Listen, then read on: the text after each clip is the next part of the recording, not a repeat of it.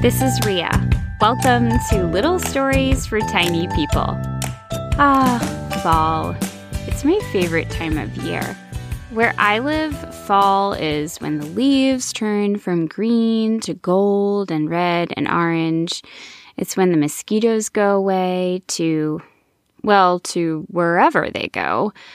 Hmm, now I'm curious. I'll just write that down.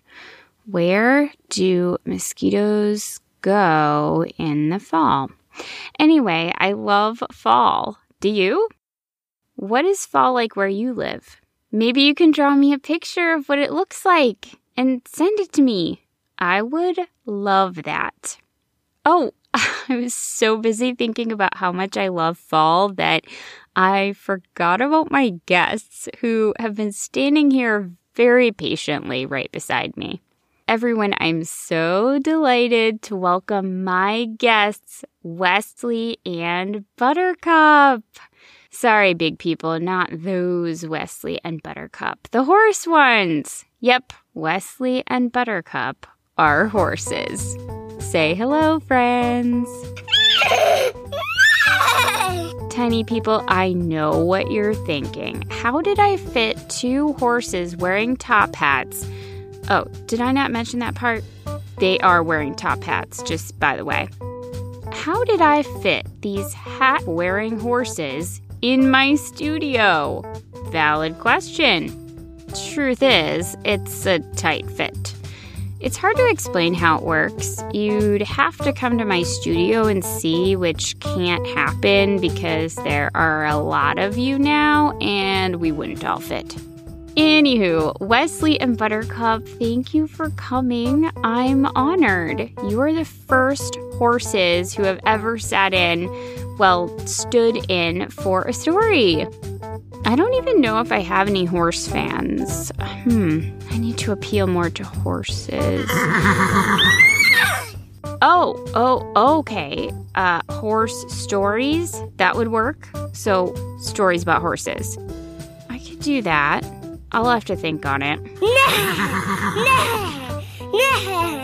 Oh no. Um, today's story is not about horses. Did I make it sound like it would be about horses when I asked you to come? Oh, I'm sorry. It's actually about squirrels. Yes, another story about squirrels. N- maybe I can add a horse in there in the fly. What do you think, tiny people? Should I add a horse into the story for Wesley and Buttercup? Okay, I'm gonna do it. Let's listen to our story The Acorn. Remember, there are no pictures. You'll have to imagine the pictures in your mind. You can imagine them however you want. Okay, here we go.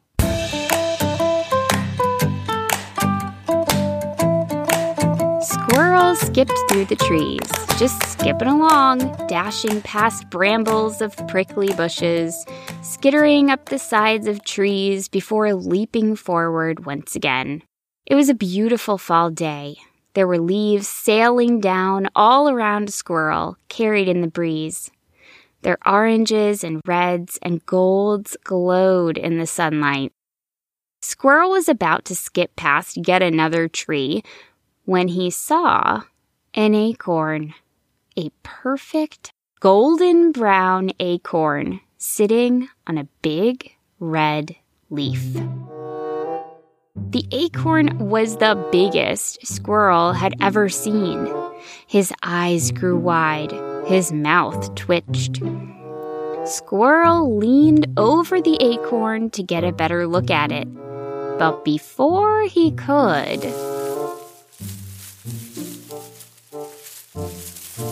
Squirrel looked up, suddenly protective of the acorn. He put his tail over it as he glanced around.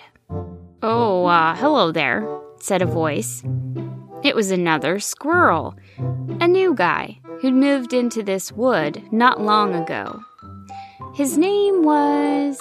Hmm, Squirrel tried to remember. Terman? No, that's not right. Berman? No, is that even a name? Oh, yes, Sherman. His name was Sherman. This Sherman squirrel had been napping next to the acorn, hidden under a pile of leaves. Now he was sitting up and watching Squirrel with great interest.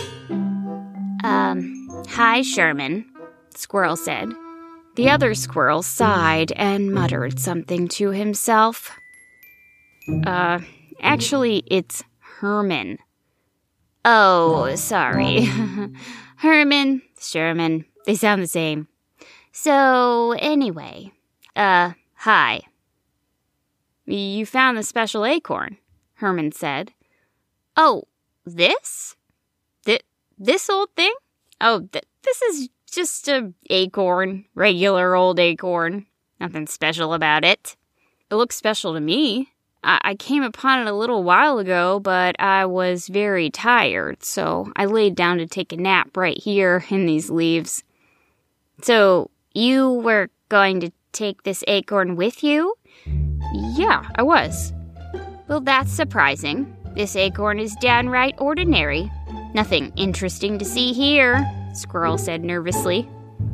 Really? It's the biggest acorn I've ever seen, Herman said. I think that's just the angle you're looking at it. If you look at it from where I'm standing, it, it looks quite normal, even on the small side. That doesn't make any sense. Doesn't it, though? Herman just stared at Squirrel, confused. Uh, anyway, Squirrel went on, what's so special about an acorn? I mean, really, they grow on trees, they fall to the ground, they are delicious, Herman finished. Mm, true, I suppose they are.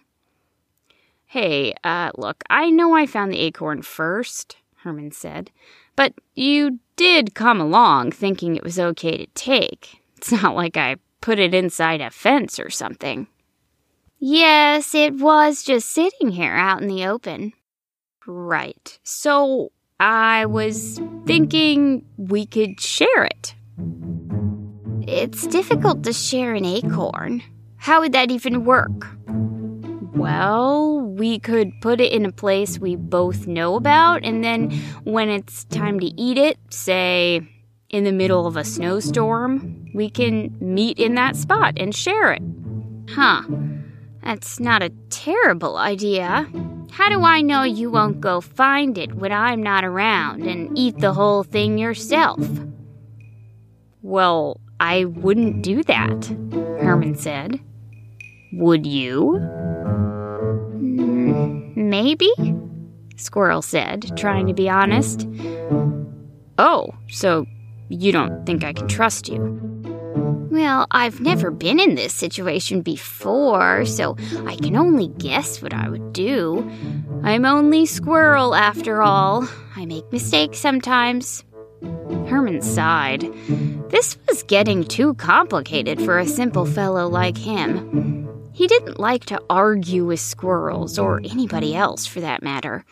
He closed his eyes and felt a warm fall breeze rustle his fur. It was nice. He liked his new home, but it did take work to make new friends. He opened his eyes and looked at Squirrel. Squirrel had apparently been thinking quietly, too. Herman, he said seriously, you can trust me. Let's share the acorn. Herman smiled, surprised. He believed Squirrel. He pictured them becoming good friends and sharing the acorn together in a month or two. He pictured them laughing together about the goings on in the forest, about that one deer who always seems to be bumping into things. He really needs a pair of glasses. Too bad they don't make glasses for deer, Herman thought to himself with a smile. Yes, they could really become such good. Hang on a sec, Squirrel said, alarmed. Herman looked up.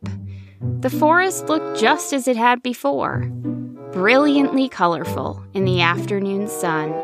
Yes, everything was just as it should. Oh no. Herman looked down and saw what Squirrel was staring at. The big red leaf sat there just as before, but the acorn was gone. Some squirrel must have come and taken it. Or another animal. How could they have possibly done it without us noticing? Maybe. Oh, wait. Herman skittered through the leaves and stopped abruptly. He pointed at the ground. Squirrel scampered over and peered over Herman's shoulder. It was the acorn, just as big and tasty looking as before, except no, it wasn't an acorn at all. It was a snail. The snail poked out its squirmy head from its round acorn like shell. It looked up at the two enormous squirrels standing over it. Herman and Squirrel looked at each other. Then they both laughed. Do you eat snails? Herman whispered. Only when I absolutely have to. Me too. Let's let him go. Thank you kindly. I do not wish to be eaten today, the snail said. Herman and Squirrel laughed as the snail slowly slid away into the forest. In the end, they did not get an enormous acorn to add to their winter storage. But they did each get a new friend. As they scampered through the woods together, they heard the sound of distant horses.